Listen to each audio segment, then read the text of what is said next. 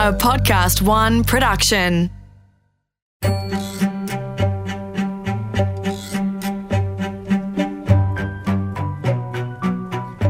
Hi, welcome to Crappy to Happy with Tiff and Cass. Thanks for joining us. In this series, we're going to look at ways to help you go from, well, feeling really crappy to feeling happy mentally, physically, and emotionally. Last episode, we talked about exercise, how to move it, and to feel more well. This episode, we're going to talk about how to tame your inner critic. So, Cass, inner critic, we've all got that voice in our heads Yeah, we sure do. telling us we're not good enough. I've got it. Everyone has it. Yes. So, how do you tame it? How do you take control? Great topic. So, yeah, you're quite right. We do all have this inner kind of critic in our heads walking around with us all day long. And we touched on this a little bit, I think, when we did our perfectionism episode. And we talked about how I was saying how we've all got this, a version of the not good enough story mm-hmm. that we play kind of on repeat. And so it's really, you know, if you want to talk about ways to feel crappy, having somebody following you around telling you all day what's crappy about you and all the things that are wrong with you is, you know, it's it's pretty Exhausting. exhausting and yeah, not very nice. So I think it is really important that we have a look at this. And one thing that I found really interesting just recently actually mm. was the role that our brain actually plays in this. Because i think we all think that it's just it, me. Like it's just mm-hmm. me that's got this constant negative self-critical talk going on but what i learned is that there is our, our brain can we talk about the brain for a minute I love talking about the brain. so when our brain is engaged in a task, Mm-hmm. um, it, it certain parts of the brain light up. You know, so we're actively engaged in a mental kind of task. Mm-hmm. When you would think, you would assume that when we're not engaged in a task, that our brain kind of just has a bit of a rest, like steps, you know, stands down, Mm-hmm. all the electrical activity in our brain switches off. What they actually found was when our brains are not engaged in a task, it actually our brain lights up even more. There's even more activity. And when you look at the parts of the brain that light up, they're very much so they call this the default mode network of your brain. So this is the when you're not engaged in men, a mental kind of effort, mm-hmm. this default mode lights up, and the parts of the brain that light up are all to do with self-referential thinking. So this is what we've all got a story about. We're all just constantly thinking about me, I, my problems, my job, my this, my that. My Yes. So the part of the brain involved in the self, closely connected to the part of the brain associated with finding problems. Mm-hmm. So that's our negativity bias that we talked about Yes. as well. That we really focus on all the things that are wrong and all the problems. And then also this other part of the brain that comes online is this this kind of imagining other people's perceptions. So we've essentially got me, what's wrong with me, what other people think about me. and, and this is why we are constantly engaged in this negative, pro- like problem finding. Yes. Um, when our brain, so this, what happens is once we go to think about something deliberately, do some some job, you know, we we shift away from the self-referential and we actually put our attention onto doing something. You know, Mm-hmm. m- focusing on a problem. As soon as we're not anymore, we come back to this default of so, Cass, me. if, What's wrong with me? if we're wired to We're be wired we're- if we're wired to be self-critical, It would what is the way. reason? This is a lot to do with evolutionary biology. Mm-hmm. So, in in other words, like how we have been, um, you know, what's in our DNA from a survival um, perspective. So we've come, we've descended from the cave people, Yes. and we have certain traits and um, qualities uh, wired into us for our survival. And so that negativity bias is about we are programmed to look for the potential threat Mm-hmm. in our world because that keeps us safe. So the more risk averse one is, then the more likely that person would be to stay alive and reproduce. Mm-hmm. So, you know, we always talk about the story of like it could be a berry bush or it could be a bear. You know, Mm-hmm. nine times out of 10, it's probably a berry bush and it's safe to go near it. But that one time it's a bear, yeah. you're dead. So it's the person who always th- assumes that maybe it's a bear that is more likely to reproduce. And so it's it literally in our DNA, this, of this risk aversion. And so these days, we don't necessarily have bears of- you know we don't we're not necessarily in danger for you know in fear of our lives but we're also hardwired from that social um, you know belonging kind of perspective we actually are programmed to belong to a tribe because also we wouldn't survive unless we were accepted by a We're tribe super social. if we Yeah. were left on our own we'd be left for dead So we've got this innate need to be accepted and to belong. And Mm-hmm. so the risk these days, I mean, our brain defaults to looking for risk, and Mm-hmm. it's really defaulting more to will people like me? Will they reject me? What will they think about me? Um, You know, so Mm. Yeah, it's survival, you can absolutely. You can see how we've we do tend to default to this Uh-huh. state of constantly like checking. Like it's it's these days, it's not a bear we're afraid of. It's a bad performance appraisal, or it's somebody talking about me or a, judging a- me. a negative comment on Facebook. A negative and comment. Cass, do you think it's exacerbated because we are living in a social media world? We're not only social, but we are social media has Oh, you know, yeah. we're comparing ourselves every day. So, comparison, does that feed into this negative bias default, hardwired, Yeah. horrible brain that we have? Yeah, I think that there's another whole um, psychological theory about self comparison. Yeah. and the fact that we are also it's fundamentally sort of built into our um, our psychology to Mm-hmm. be constantly comparing ourselves with others to sort of evaluate where we're at In the life. tribe. In the yeah, Yeah. and certainly you know when this theory was put forward in the 50s leon Mm-hmm. festinger was a psychologist who developed this self-comparison theory it was like well without in the absence of any um, measurable information. We sort of just look around to check how we're going compared to our friends, neighbours, colleagues, peers. But of course, back in the 50s, probably literally it was your neighbours and your family and your colleagues at work. And these days, we have access to the whole world. Like we've got celebrity culture, reality TV, social media. We've got all of these other We're influences behind closed doors these days. that we're comparing Yeah. ourselves to and not necessarily filtering out you know the Mm. fact that this is this is you know it's the whole highlights reel thing Yes. you know comparing our inside to somebody else's outside Yes. Going back to it being in our DNA, Yeah. that it's evolutionary, yeah you're saying it's not my fault that I have all these negative thoughts all day and that I'm being critical about myself. not at all So it's actually quite normal to have that self judgment. Yeah. And well, that sort of makes me feel a little bit better. In thinking of it as like, well, everyone's got a little devil on their shoulder. yes And something that helped me years and years ago when I was competing in sport in Taekwondo and always defaulting to not good enough, not strong enough, being terrified, you know, All those all those automatic Negative thoughts, that we talked about that are like ants that run through your brain. You have to tame them, make them your pets. Turn them into pets. Yes. Um, and i- someone said to me, thoughts can be liars absolutely this is yeah because when you have a thought, you automatically believe it and Thoughts it feels real. And you think, oh, I, I- you know, my roundhouse kick isn't as fast as their roundhouse kick in a fight, right? But as soon as I started to say that to myself, thoughts thoughts can lie. They're not true. yeah And I would picture like a ribbon and a negative thought would come in and I just pull that ribbon out of my ear. And it helped me in sport. For example, I went for my sixth dan black belt accreditation, which is huge. One of the Massive. You know, I, I became one of the highest qualified martial artists in the world for my age. And on the day, I had to break 10 boards with my Oh. hands and my feet.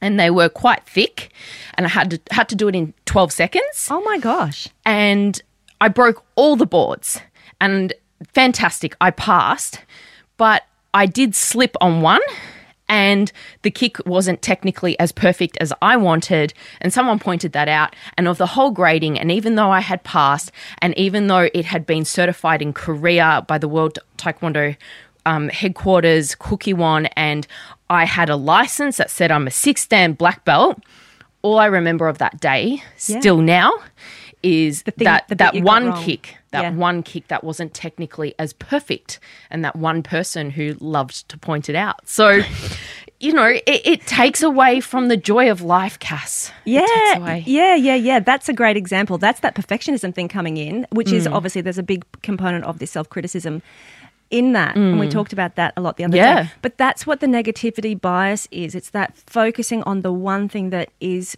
you know, the one little thing that is not perfect Mm-hmm. or that mm-hmm. doesn't go right, as mm-hmm. opposed to all of the other stuff that that one that comment that is or- yeah. yeah definitely interestingly, like even though we do know this is sort of wired into us, what I also thought was really interesting was that because what you just said then, mm-hmm. sorry, you said thoughts aren't facts, and that's Yeah. that's, that's essentially we'll get to that because that's kind of the answer. But um, back, I always love this story of back, it must have been 10, 20 years ago, a group of Westerners had an audience with the Dalai Lama. And Sharon Salzberg, who's quite a big name in the meditation kind of world, she's a meditation teacher and she's very big on self compassion. She came to mindfulness and that whole Buddhist philosophy because of her own issues with self judgment and self criticism. So she asked the Dalai Lama, what does he think about this whole idea of self self hatred and self loathing and what Self.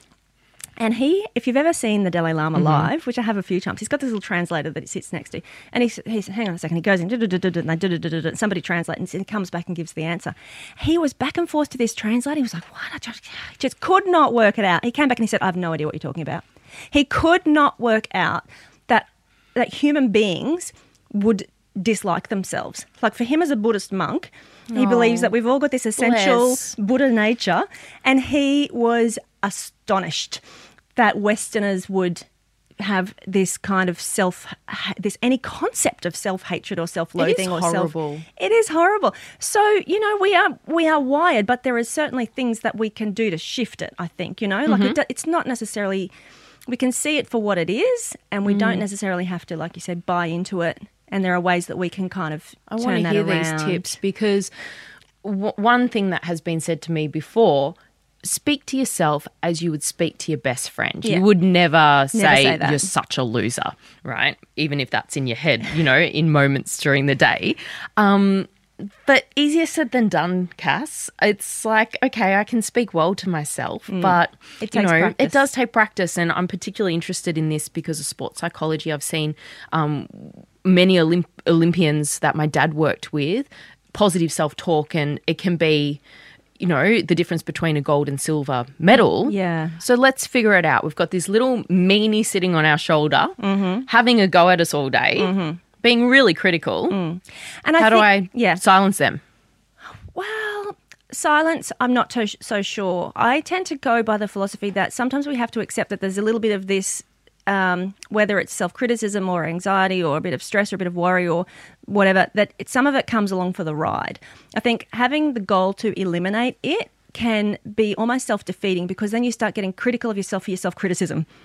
you know, like you said before, so I don't have to blame myself for this. Mm-hmm. Well, we do have a tendency to do that. We sort of think, if I said to you, Tiff, that's just crap. Like, you don't mm-hmm. have to talk to yourself like that. Just stop doing that. Just mm. stop. Mm-hmm. Like, the next time that you have that thought, you become, God damn it, there I go again with that self critical talk. You know, what's what's wrong with me that I can't stop this? Yes. So we have to allow, we have to kind of have a level of acceptance that it is mm-hmm. kind of normal, mm-hmm. but also we can remember exactly what you said that thoughts aren't facts. Mm-hmm. So it starts with a level of awareness, and I think you know you can you can go out through your day and just have the intention of being an observer of your thoughts. That's a really interesting thing to do. I did it myself once. I was thinking, you know, I'm pretty good to I'm pretty like myself. I'm pretty good with all of that stuff and I do mindfulness and I do meditation. and you're a psychologist. I got it all sorted. My brain's so tidy. I got it. I got it sorted. And then I got up one day and I went to get dressed, and I was like, "Oh God, these jeans still don't fit me." Oh. And then I went to do my Hello. daughter's. I got my daughter's lunchbox out, and I was like, "Mm, yeah, there's the processed muesli bar again instead of the homemade one." And then you go, you know, to the shopping, and I'm buying the this and not the organic that I know that I really should be, but I just don't have the mm. time to go to the. So it's almost this constant. Without even realizing it, 60,000 thoughts we have per day, and a lot of them are negative, Incredible. and a lot of them are habitual. A lot of them are exactly the same thoughts that you had yesterday, you will have again today. And I was like, okay, well, there you go. So apparently I haven't got this sorted as much as I thought. 60,000 thoughts. Yeah. And if you think of a thought as energy, that's a lot of negative energy flowing through your body Absolutely. and creating stress. And it must trigger the stress hormone Yeah, it does. cortisol. And Yes. it does? Yeah, it does. Ah. All of this negative thinking. So I think that's point one mm-hmm. awareness. Let's break down what you mean by observing your mind because I am my mind, I am my brain. I can't. Good point. What do you mean? Good point, because we all tend to. Th- this is what we what we learn and what we teach with the whole mindfulness thing. So It's- this is mindfulness It's a s- 101. Yeah, it is. Obs- it is. Observation of it's thoughts. cultivating this capacity because we are very fused. There's a Mm-hmm. term in psychology called fused. You know, we're very fused with our thoughts. In other words, we are in our head, consumed by believing, identified with everything that we think. It's like, this is just me. This is what I think. Um, so, what we're trying to do is to defuse, so to kind of unhook the part of ourself. I know this sounds a bit out there, but like there's a part of us that's doing the thinking, and there's another part of us that can actually observe that process happening. It's like, have you ever been in the middle of an argument with somebody, and at the same time that you're having the argument, there's another part of you going, this is bullshit. Yeah. like, what am I doing Yeah. here? You know, there's Or that what's for dinner? it's like I don't even want to be having this conversation. like there's this other part of you that ca- that actually is there, stepping back and observing everything Mm. that's happening as it's happening. And we have these moments where we catch ourselves. Like you can be walking along and really engrossed in some thought about worrying about something or what I need to do, and then you can kind of catch yourself and say. Oh, what am I doing? I don't need to be thinking about this now. Mm. And it's that capacity to be able to catch yourself and pull yourself out of that thinking and be able to then have a strategy for shifting that thinking or unhooking. We don't want to, uh, you know, push thoughts away and say, don't think that because they come back in full force. You know, there's that saying, what you resist persists. It's like if I tell you, I use this all the time. I say, if I tell you just for the next five minutes not to think about yellow Jeep Wranglers, or just anything else but Jeep yellow Jeep Wranglers. Like go That's just it. just five minutes. I no, can't. No, no. Well, the research would show that not only will you think more about Jeep Mm. Wranglers than you ever would have for the next five minutes, but for the rest of the day, you will have random thoughts of Jeep Wranglers popping in your That's head. That's what I tell people when they come up to me and say, I'm cutting out carbs. And I said, You'll just dream of croissants. Yes, like, exactly. That's the diet. Mm, conversation we had too. mm-hmm. You would cut it out. So that's exactly that. So Mm-hmm. you can't push out thoughts and say, "Don't think that."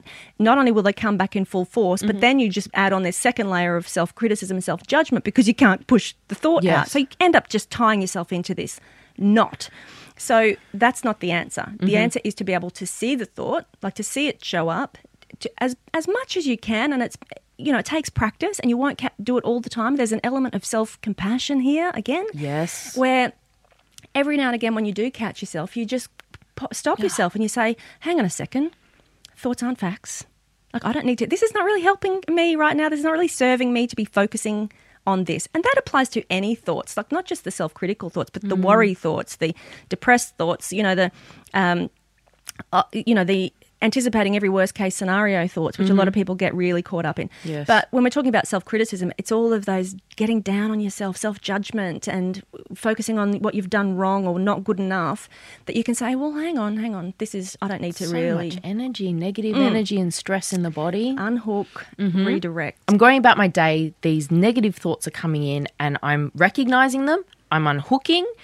But how can I practice this more strictly? Like, Yeah, that's a good question because that capacity to be able to notice your thoughts, as Mm-hmm. most of us would know, it's not something that comes naturally. It is a skill that you have to practice. It's a mental skill that needs to be trained. Yes. And the best way to train that is meditation. So, mindfulness meditation is essentially it's about taking time out of your day. We've talked about this before, I know, but it's carving out time to sit and simply be with you whatever is happening in the moment, which sounds like really tedious and boring, and why would I do that? But as you sit and you just focus on your breath, what you soon notice, you could sit here and do it right now, but you take a breath or you take a breath or two, and before you know it, your mind has wandered. Mm-hmm. And as soon as you ca- notice that your mind has wandered, you just recognize that that's happened and you bring it back. And then you might meditate. People tell me all the time I can't meditate because I can't stop this my mind wandering. Well, the point is not to stop the mind wandering. Mm-hmm. The point is to simply notice when it has wandered and to bring it back. And in doing that, you start to actually become much more um, skilled mm-hmm. at noticing where your mind wants to go. oh, that's clever. And then at its core, too, it's about the non judgment. So I don't actually beat myself up for my mind wandering. That's mm-hmm. very natural. But I can recognize that my mind's gone off somewhere where I don't want it to be. And I can actually just learn to let that go and come back to where I do want it to be. Mm.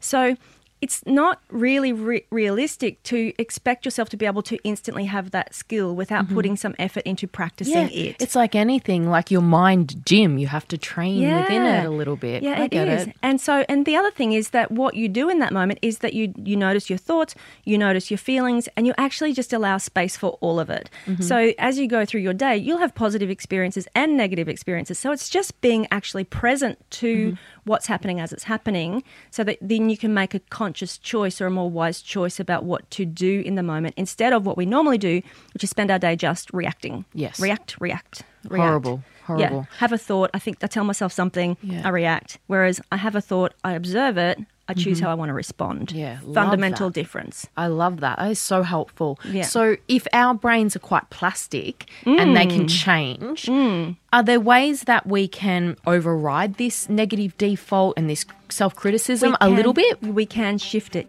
We're going to take a short break. You're listening to Crappy to Happy with Tiff and Cass. And after the break, we're going to come back and talk about how we can override this negative default.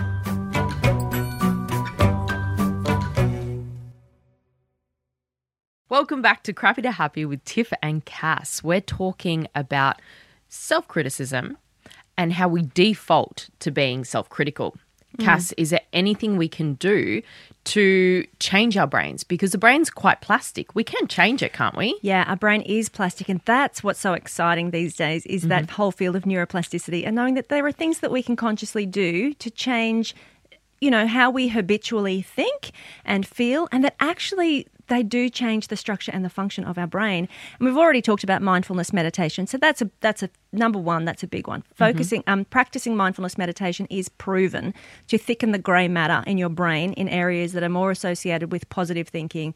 Um, you know, emotional regulation, things like this in the Amazing. prefrontal. It is amazing, isn't it? So important. And how It do they how do they see that, Cass? Well, with fMRI studies, Yeah. so um, imaging imagery of the actual brain, they can they take pictures of the brain and Mm-hmm. Before they and show, afters. Yeah, exactly, Wow. and thickening of the grey matter. It's very clear. Mm-hmm. Also, um, the you know brain. I'm not, not a neuroscientist, but you know they, they can see the activity of the brain and a reduction in activity and almost shrinking of.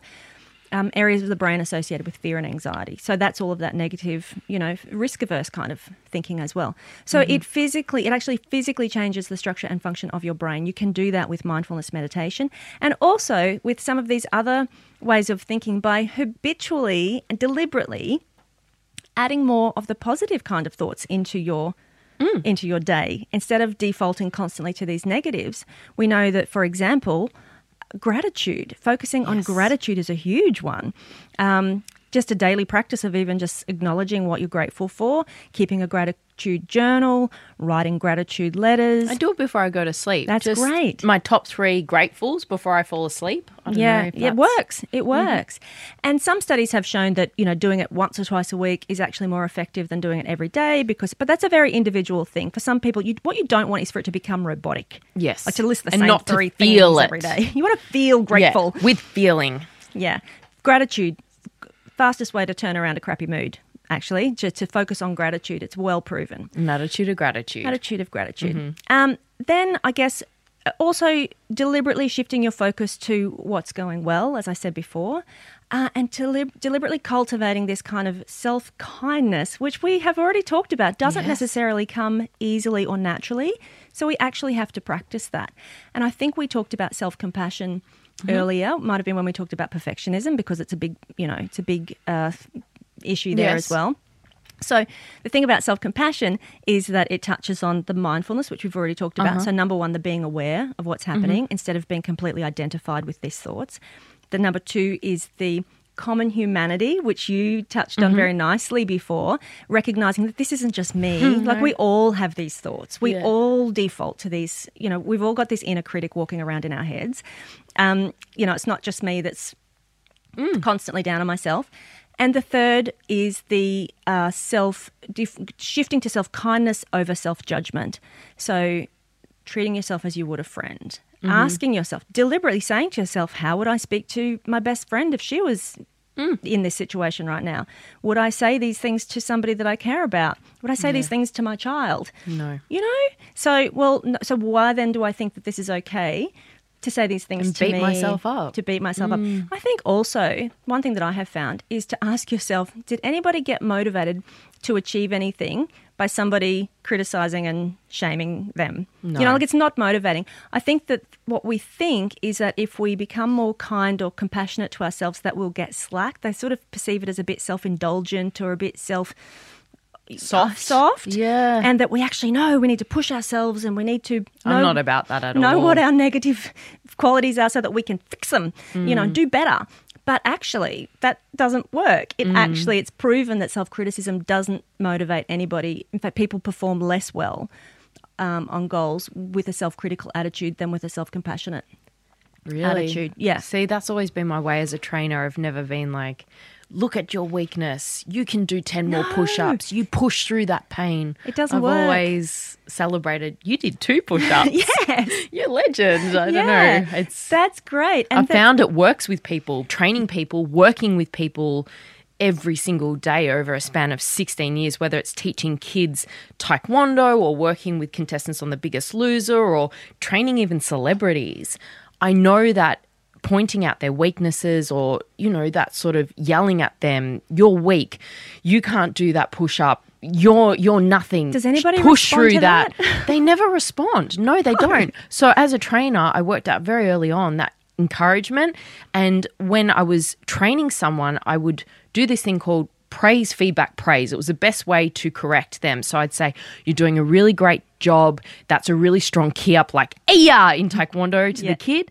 But you know, make sure your wrist is straight with the punch. You'll have more power. Yeah. You're doing a great job. Praise, little bit of feedback, praise. Perfect. And they would respond to that much better. But that was just trial and error on my part. But It's it's great to hear the scientific evidence for that approach. And you've also raised a really good point there about when you notice this inner critic, oftentimes it is somebody else's voice in your head. Really? Well, you know, we internalize the voices of our adult caregivers, mm. teachers, you know, so adults are kind of, we don't want to go like in a great detail to this, but mm. obviously we are, as little people, told how to behave, what's acceptable, you know, what you need to do to be, you know, good, you know, mm-hmm. good kid, you know. And so oftentimes when we, as we grow up and to fit into a world and with all of this, you know, needing mm-hmm. to fit in and belong and be accepted and do well, mm-hmm. this voice that shows up is oftentimes like you can say to yourself, "Well, who's who? Who does this sound like?"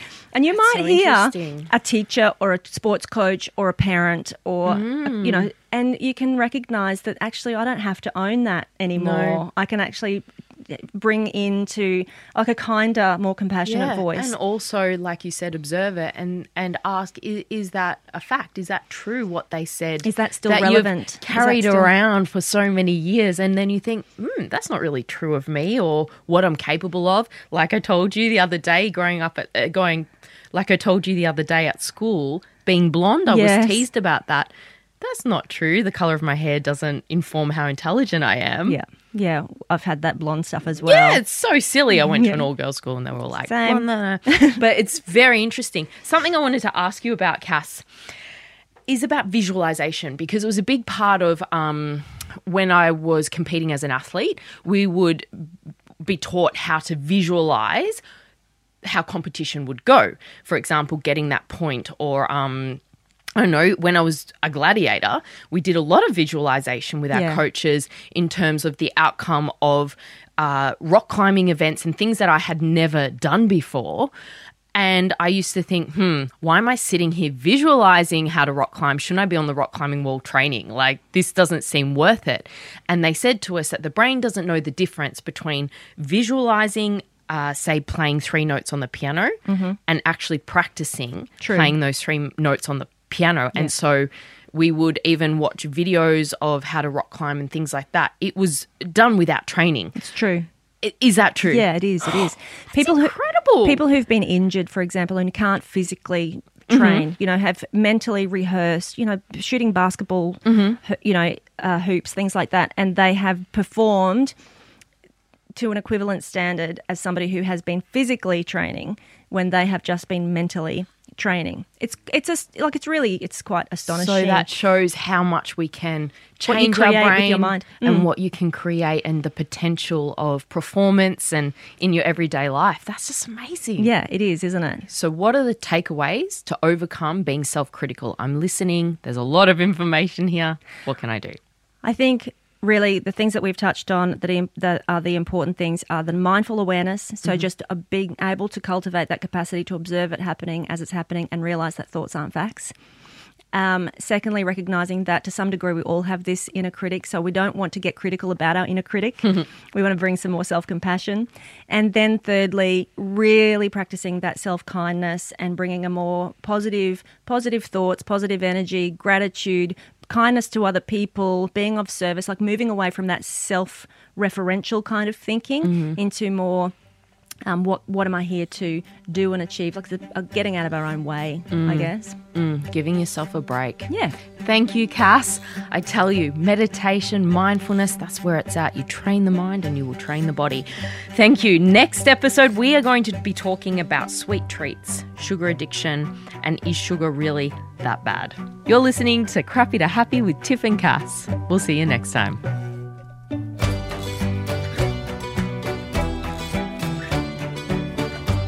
Crappy to Happy was recorded in the PodcastOne studios. Produced by Dave Zwolenski. Audio production by Nick Slater. For more episodes and to check out other great podcasts, head to podcastone.com.au or download the PodcastOne app.